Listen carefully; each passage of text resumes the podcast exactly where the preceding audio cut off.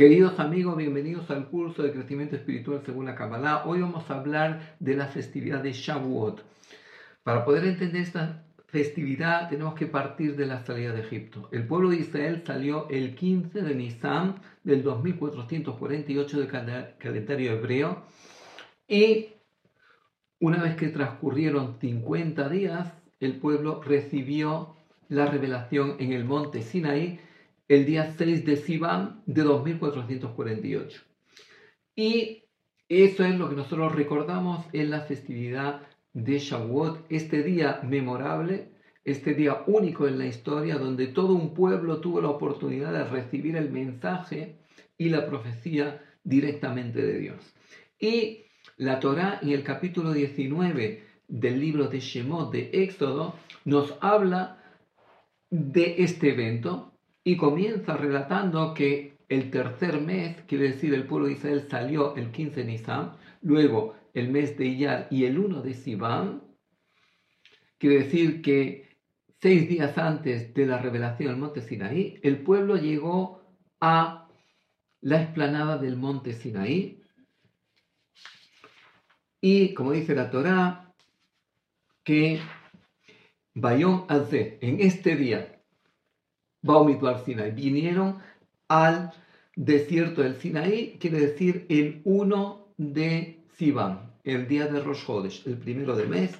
Y luego la Torah continúa en el versículo 3 del capítulo 19 diciendo, Moshe alal Elohim, y Moshe subió a Dios y le llamó Dios desde la montaña y le dijo, este es el mensaje que llevarás a, los, a las mujeres y a los varones del pueblo de Israel Dice, vosotros visteis todo lo que yo hice en Egipto y os alcé como en alas de águila. Rashi, principal comentarista de la Torah, nos dice por qué habla de alas de águila. Dice, porque el águila cuando vuela mete a su cría debajo de el ala, por si alguien la dispara, que eh, la cría esté protegida. Y Dios le da tres condiciones a Moshe para que se las diga al pueblo de Israel. Dice, si vais a guardar mi pacto, y si vais a ser un pueblo modelo de todos los pueblos, y si vais a ser un reino de sacerdotes y una nación santa, quiere decir, si vais a ser líderes que vais a proclamar y enseñar este mensaje, si os vais a convertir en embajadores de Dios para llevar el mensaje espiritual a la humanidad, estas son las cosas, las palabras que tú narrarás a los hijos de Israel. Y Moshe Rabenu eh, bajó, le dijo a los sabios del pueblo el mensaje que Dios había transmitido y todo el pueblo unanimidad dijo, nace, haremos. Lo que Dios dijo, haremos. Como que firmaron un cheque en blanco.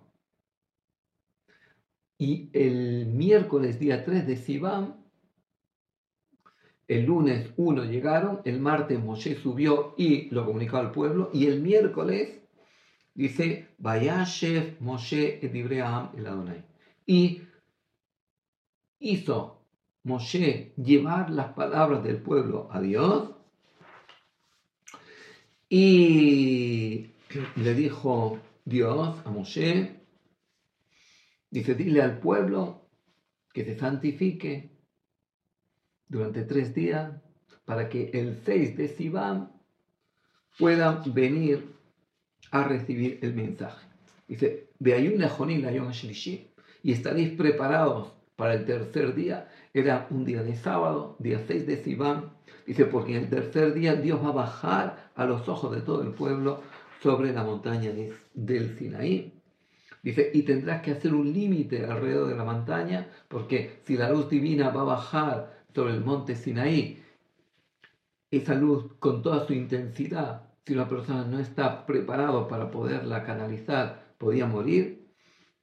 Dijo, pondrás un límite para que nadie pase el límite y nadie sea dañado por esa manifestación de luz divina que va a haber en ese lugar.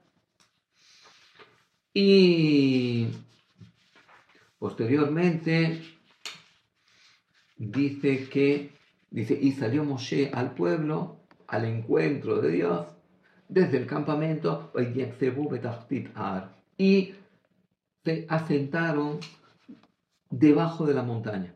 Es decir, en realidad el significado es que se pararon en lo bajo del monte. Nuestros sabios interpretaron, dice, dice ¿qué quiere decir Betachtit debajo de la montaña? Como que Dios invirtió la montaña y dijo, tenéis que recibir el mensaje. Como queriendo decir, la evidencia de la, de la manifestación es tan grande que no os podéis negar. Y dice, y todo el monte Sinai era humo, se refiere a humo, se refiere a luz divina. Dice, y bajó Dios sobre el monte Sinaí, a la cabecera de la montaña, y llamó Dios a Moshe a la cabecera de la montaña, y subió Moshe, y dijo Dios a Moshe, baja y advierta al pueblo, dice, no sea que irrumpa la mortandad.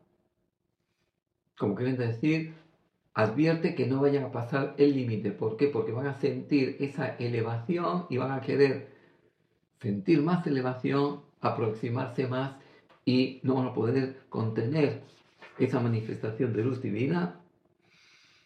Y el versículo 23 del capítulo 19 dice, y dijo Moshe a Dios, no podrá el pueblo subir al monte Sinaí, porque tú nos advertiste que tenemos que poner un límite. Y le dijo Dios, baja y sube tú con Aharón, y los sacerdotes y el pueblo tendrán que permanecer abajo. Quiere decir que las, las dos únicas personas que tenían esa capacidad de poderse acercar a la cabecera de la montaña y no morir, de canalizar esa luz divina, eran Moshe y su hermano Aharón. Baidaber Elohim y habló Dios todas estas palabras al pueblo. Quiere decir que era importante, explica Maimónides en las leyes sobre el fundamento de la Torah, capítulo 8 del Mishneh Torah, explica Maimónides, dice, la revelación para todo el pueblo era fundamental. ¿Por qué? Porque siempre podía haber duda de que tal vez todos los milagros que ocurrieron en Egipto era obra de la hechicería. Es decir, habían hechiceros grandes en Egipto que pudieron incluso provocar plagas de la sangre y la langosta. Dice, tal vez el pueblo podía pensar, Moshe Rabbeinu es un hechicero mucho mayor y tiene esa capacidad de hacer lo que los otros no pueden. Dice, sin embargo, era necesario que vinieran a la revelación del monte Sinaí para percibir esa voz que Moshe recibía y para, para poder tener esa vivencia de Dios como el pueblo tuvo en ese día cuando escucharon los mandamientos, comencé el primer mandamiento, yo soy tu Dios que te sacó de Egipto, quiere decir, yo soy tu Dios no solamente que te creó, sino que interviene en la creación y te, te sacó de Egipto y que tú pudiste constatar en la historia. Y por eso este primer mandamiento es un mandamiento que tiene un doble significado. Primero es eh, el significado de saber que Dios es creador y en segundo lugar que Dios interviene en la creación. Y continúa el segundo mandamiento, dice, no tendrás otros dioses delante de mí. Dice, ¿qué quiere decir no tendrás otros dioses delante de mí? Maimónides explica que el primer idólatra fue Enosh, el hijo de Shed. ¿Quién era Shed? Hijo de Adán y Jabá. Adán y Jabá tuvieron Caín y Abel, Caín y Hebel, Caín mató a Hebel y luego tuvieron a Shed. Dice, Enosh era hijo de Shed. Y Enosh empezó a servir a los astros. Él dijo, estos son ministros de Dios y por tanto son dignos que los sirva. Ahora dice Dios, no tendrás otro Dios delante de mí. Quiere decir, si yo estoy delante, tú no puedes servir al ministro. Si el rey está presente siempre, ya no puedes servir al ministro. Y por tanto todos los honores se los tienes que dar a Dios. Y continúa, dice, no harás ninguna representación de la divinidad, ni ninguna imagen, ni ninguna escultura que represente a Dios. El tercer mandamiento es, eh, no tendrás, eh, no, no pronunciarás el nombre de Dios en vano, es decir, no utilizarás el valor más importante, que es el valor de Dios, para tu propia conveniencia, para justificar una mala conducta tuya y decir, no, yo juro por Dios. Quiere decir que el, el valor supremo, que es el valor de Dios, tú tienes que mantenerlo totalmente fuera de tu interés personal. Y el cuarto mandamiento, recuerda el día del sábado para santificarlo. Y ahí conecta el cuarto con el primero. El primero es tener ese concepto de que Dios creó el mundo y que Dios interviene. Ahora, ¿cómo yo manifiesto en la práctica que Dios creó el mundo? Cuando yo paro mi labor creativa el sábado. Si alguien me pregunta, bueno, ¿y tú por qué paras tu labor creativa el sábado? ¿Por qué no trabajas? Porque Dios paró su labor creativa. Es una forma de reconocer, de expresar de manifestar, dar testimonio que el mundo tiene un creador. Y el quinto mandamiento, honra a tu padre y a tu madre. Dice, para que se multipliquen los días en la tierra que yo te daré, te daré como herencia. Ahora la pregunta es, ¿qué tiene que ver el honrar al Padre con mantenerse en la, se multipliquen tus días en la tierra de Israel? Lo que viene a decirnos aquí la Torah, si tú vas a hacer fiel al testimonio que tus padres te dieron de la manifestación del monte Sinai y de las leyes que ellos recibieron en el monte Sinai, y tú vas a ser fiel a esas leyes, dice, eso te dará el mérito de poderte asentar en la tierra de Israel. Pero si tú no vas a ser fiel a esas leyes y te vas a desviar de los valores éticos y espirituales, vas a perder la posesión de la tierra de Israel. Y luego la segunda tabla ya son mandamientos del hombre con el hombre. No matarás, no cometerás adulterio, no robarás, no prestarás falso testimonio y no codiciarás. Y mandamientos que están ligados a la acción, como no matarás, no cometerás adulterio o no robarás. Mandamientos que están ligados a la palabra, no prestarás falso testimonio, es decir, hacer una calumnia y no codiciarás. Dice, ¿qué quiere decir no codiciarás? No envidiar. Eh, dice, ni la mujer de tu prójimo, ni la casa de tu prójimo, ni los bienes de tu prójimo. Ahora, la, la, envidia nosotros podemos pensar es algo natural que surge al ser humano. Dice, ¿cómo lo puedes controlar? Dice, cuando te conectas al primer mandamiento. Cuando tú entiendes que tu éxito no depende del otro y tu éxito no te lo quita el otro. Tu, tu éxito depende de la bendición del Creador. Y por tanto lo que el otro haga o deje de hacer no tiene nada que ver contigo. Y si el otro vino y te generó un daño económico, si eso en verdad es tuyo, ya Dios va a encontrar el camino para que te vuelva a llegar. Como quieren decir, tu bendición no depende del otro, depende de Dios.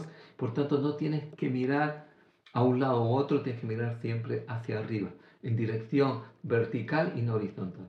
Muchas gracias por estar un día más con nosotros. Si les gustó, hagan like. Si todavía no se han suscrito a nuestra página, le invitamos a suscribirse a nuestro canal. Y si quieren participar en nuestros talleres y cursos gratuitos, les invitamos a copiar el email que aparecerá a continuación. Muchas gracias.